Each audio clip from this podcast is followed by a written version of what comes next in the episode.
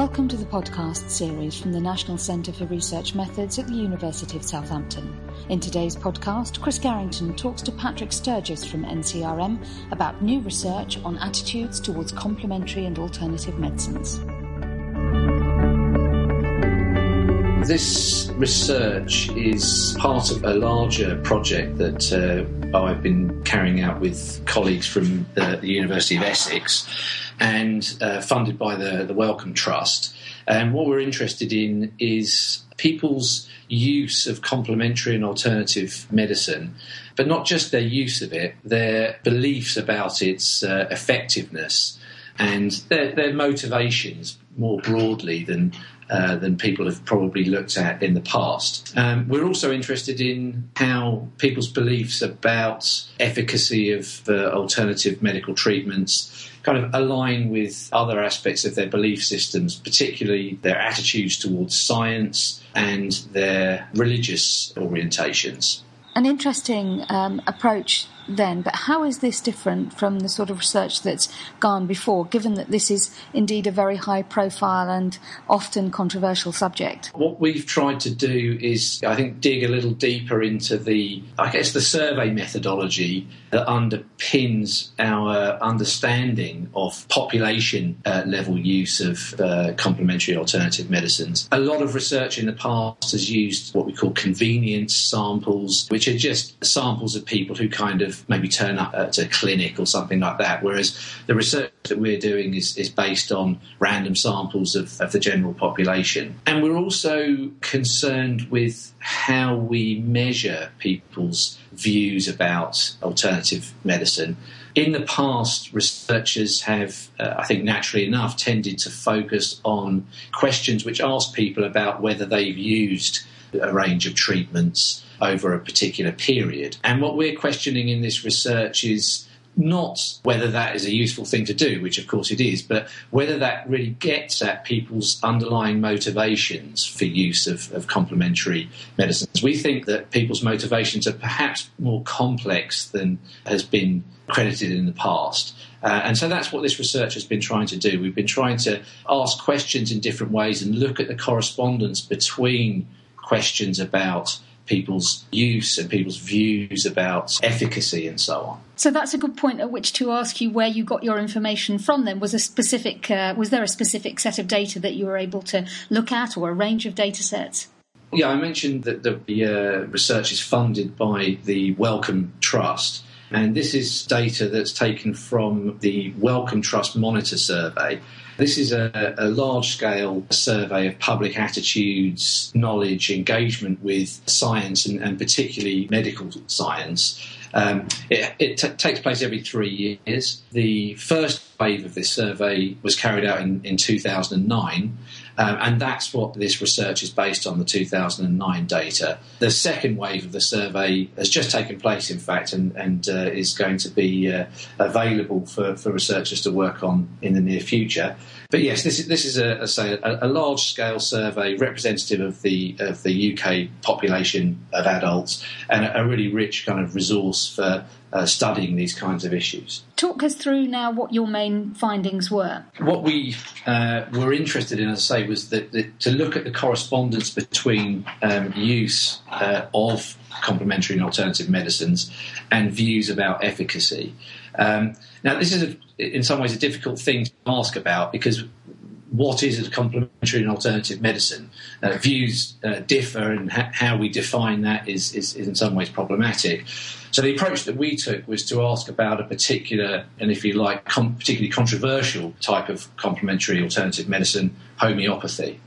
So we asked people whether they had used homeopathy in the past, ever in their life, but we also asked people if they reported having used homeopathy, why they used it. We asked people who hadn't taken homeopathy uh, why they didn't use it. And we asked everyone what they thought about the effectiveness of homeopathic treatments relative to conventional medicine. And what we found was that there's actually quite a large discrepancy between reported use and beliefs about efficacy. And that is to say that there's quite a large group of homeopathy users who don't really regard it as, as, as effective, strangely. Should I say that the largest group is, is a group who view it as less effective than conventional medicine. So they genuinely see it as an alternative, a complementary to conventional uh, medicines.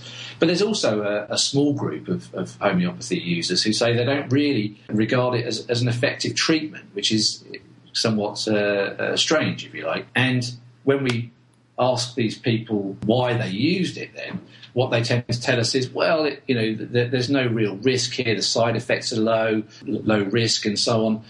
And similarly, when we look at the people who, who don't report having used homeopathy. What we find is what we call in, the, in our paper uh, latent support for homeopathy. We actually find amongst non-users a, a, large group who, who think that it is quite effective. That may depend on the specific complaint or, or illness that you have, but a large group of non-users uh, report that they believe homeopathy to be in some way effective at treating a range of illnesses. So that's, I suppose, the main finding, the main methodological finding of the paper is that we, we can't treat reported use as being an unproblematic indicator of uh, an individual's views about the efficacy of CAM treatments.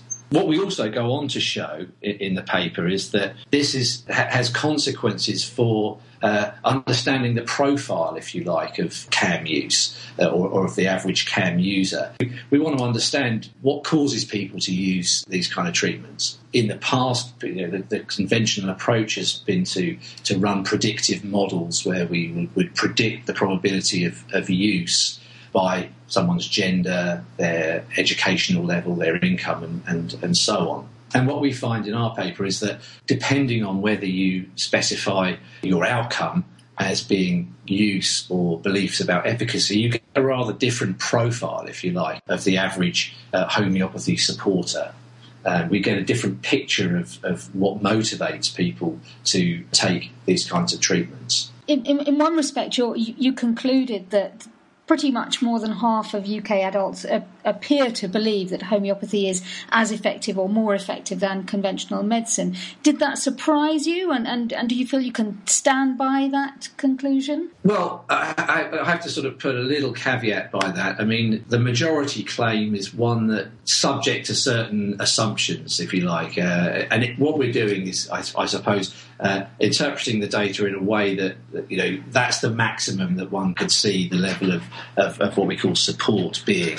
I, I think it's it, it, doesn't surprise me that the level of support is very high in the, the British public. If you if you look at other uh, indicators that we've got in the in the Wellcome Monitor survey, nearly half of the population report having used one or more of six different kinds of, of CAM treatment. So there's a high prevalence of use of these products, and you can see it if you walk down uh, any high street and, and, and, so on. So it, it, I don't think I was I was particularly surprised given the existing data, but I think it, it may be surprising to to people who are of I guess the, the more clinical trials kind of perspective who view use of these kinds of treatments as very problematic for public health not just surprising but but, but worrying. It's important to add that with, with the, the 50% figure, an important caveat to that is that we have to exclude a relatively large group of people who say they've never heard of, of homeopathy. I mean, this is a standard approach to estimating public support for, if you like, you know, politicians and, and, and parties.